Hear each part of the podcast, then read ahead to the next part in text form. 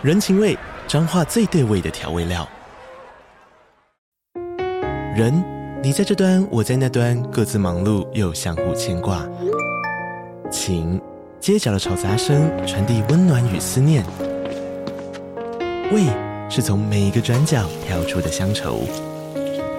这里是彰化县政府 Podcast 节目《彰化早咖》，我是主持人内克。从彰化大小事各具特色到旅游攻略，透过轻松有趣的访谈，带着大家走进最在地的早咖。准备好了吗？彰化的故事，我们说给你听。以上为彰化县政府广告。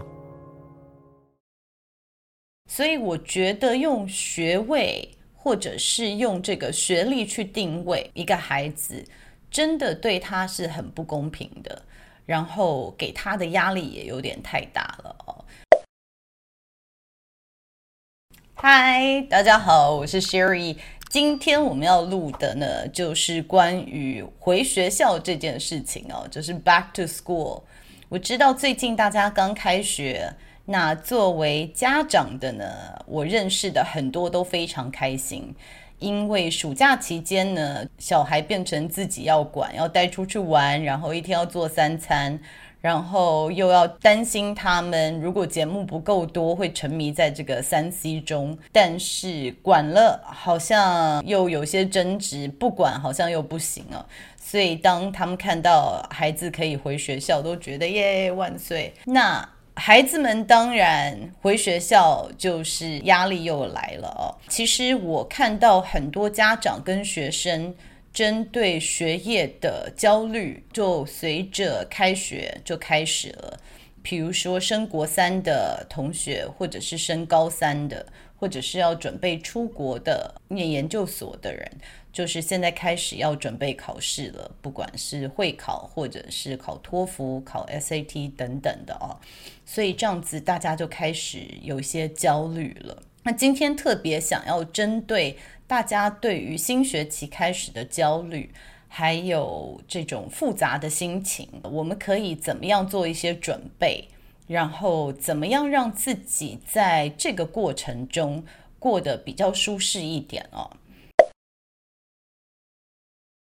那首先，我们先来讲一下哦，就是开学对于青少年的焦虑。好了，呃，因为我知道青少年很多都在准备升高中或者是准备升大学，现在开始有些焦虑了。好像如果考得不好，如果考不上心里希望的学校，好像就会对自己有些失望，或者是会担心没有办法达到自己或者是家人的期待哦。那对于这一点呢，我觉得我一个小孩的老师啊，他讲得非常的好。他在跟家长会面的时候，他放了一页 PPT，他在 PPT 上面呢，就显示说，诶，大家看一下这些大学，你们觉得是不是好大学啊？那大家大看一看，就觉得哦，这些好像是排名蛮后面的大学。接下来他又按了一下 PPT，然后我们就看到了每一个。我们知道很成功的社会人士有哪些，都是从这些我们觉得排名不太好的大学出来的哦。那我觉得这个老师的重点就是说，你的孩子申请到或者申请不到这样好的大学，其实并不一定代表他的人生就成功或者是不成功哦。那他就说，他觉得我们现在把太多压力放在孩子们是不是可以念书念得好。或者是考上比较好的学校，其实我觉得他那时候讲的时候，我其实非常的认同。但是不可否认的，就是作为一个家长，我们多多少少都有一些潜意识偏见，会觉得说，哎，希望小孩子。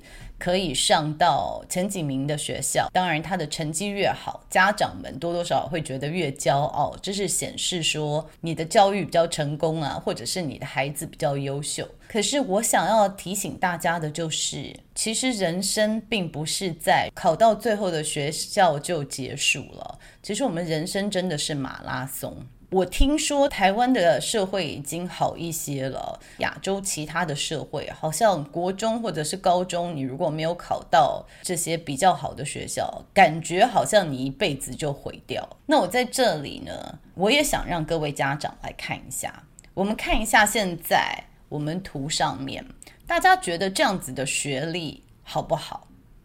那我们再来看一下，我们现在社会上蛮成功的人士是有这样子学历的。所以大家看到，就是说，其实我们社会上真的有很多人，他的学历并不是在第一学府出来的啊。所以为什么我们大家觉得很会念书，他一定就是在社会上必须要赋予这么重的价值的？我自己的那一届同学有很多是念常春藤或者是念不错的学校的，并不是每一个发展的都是最好的哦。那相反的，有些同学那时候念的好像是我们的 backup，就是我们的候补的学校啊，现在的发展都比我们来的好。所以我觉得用学位或者是用这个学历去定位一个孩子，真的对他是很不公平的，然后给他的压力也有点太大了哦。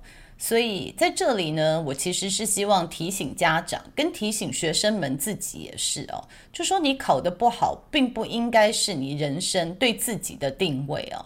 你可能不是喜欢学校教的这种念书方式，你可能有其他的学习方式，或者是你可能长处在别的地方。那我希望学生自己还有他们的家长都可以看到这一点，就是说考试考得不好，天不会塌下来，也不代表他永远不会成功。再次强调，人生的旅程是非常长的哦，所以不能因为一次的考试或者是念了哪一个学校就定位你这个人生是不是成功的。那我相信这个理论大家都知道，只是。适当的还是要提醒一下各位家长，包含我自己也是，就说我有三个孩子，我也知道不是每一个都很喜欢念书的，所以自己也必须要调试这一点呢。我们大家一起共勉之。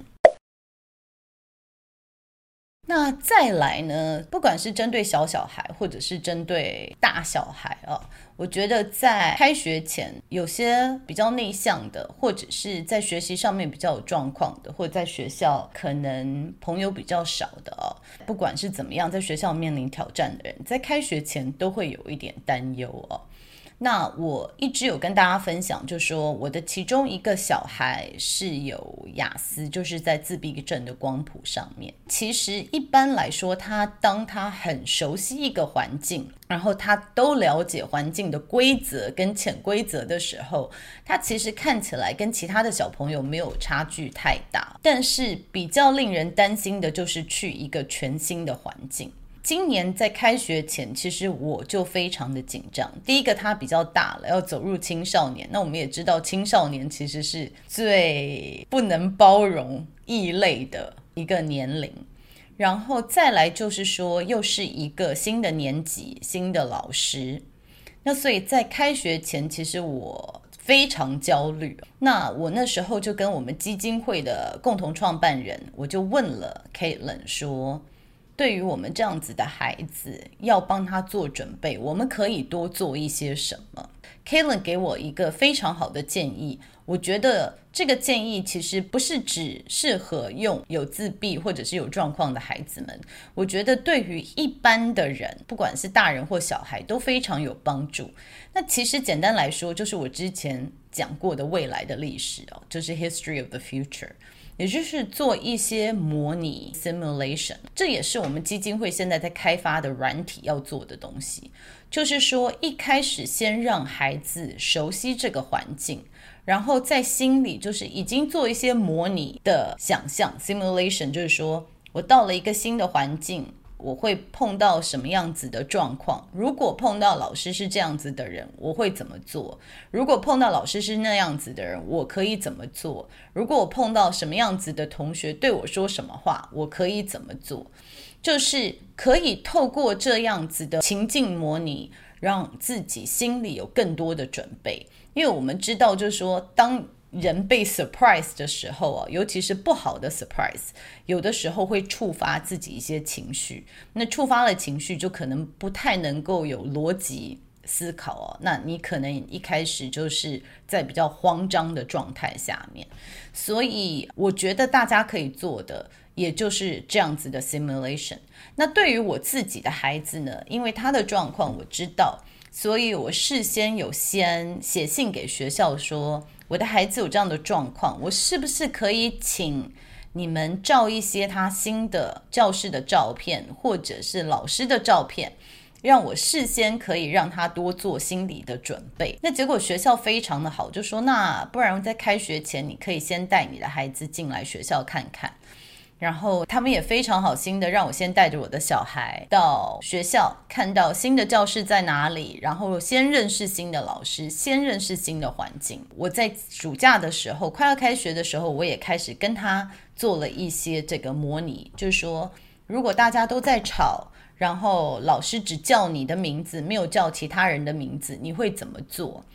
因为通常这个时候，我知道他就会很愤怒哦，他就会觉得老师是不公平的，那他可能会呛老师，呛老师的状况，老师当然就更讨厌他了，可能又是只有处罚他，所以这是一个恶性循环。所以在家里，我们就做了一些模拟，就说当这样的状况时候，你可以怎么做？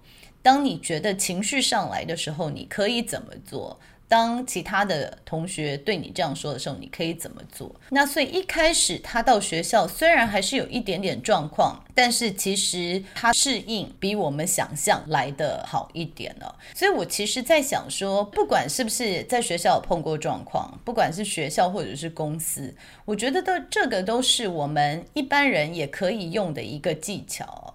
就是当你很紧张要去做简报，或者是要面临一个新的环境的时候，我觉得可以透过网络上面的讯息，多做一些 research，多了解，就是说你要面对的是什么样的环境，是什么样子的人，然后心里多做准备。我觉得心里越多准备，到时候的应对也会比较从容一点。相信已经很多人这么做了，如果没有的话，可以尝试看看。那这是以上给大家的建议。然后，对于已经开学，然后现在过得不是很开心的同学或者是家长们哦，我最近听了一首歌，其实已经是蛮老的歌了，一年前的歌，但是你知道我。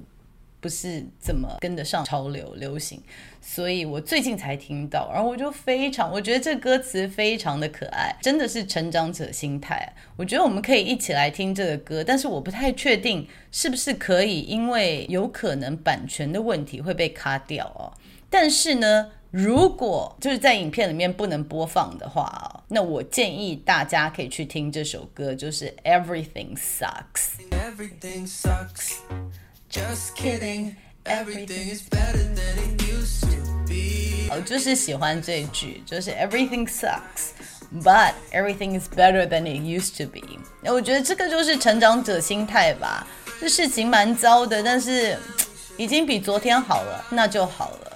那希望大家呢，在开学这段这个比较辛苦的适应期呢，大家都可以好好的接受自己。如果有过得不好的一天的话，可以听听看这首歌。好了，今天这一集呢，就是献给所有在刚刚开学、现在有一点焦虑的朋友们呢，在面对学业或者是压力的时候。我觉得不要忘记，学业不是所有，考试考不好也不足以拿来定位你这个人的价值哦。然后还有，如果碰到不开心的时候，就听听刚刚那首歌吧。每天我们只要进步一点点，其实人生慢慢的就会越来越好，好不好？那今天我们就先讲到这里了。呃，希望大家可以接受自己，然后祝大家开学一切顺心。我们下次见，拜拜。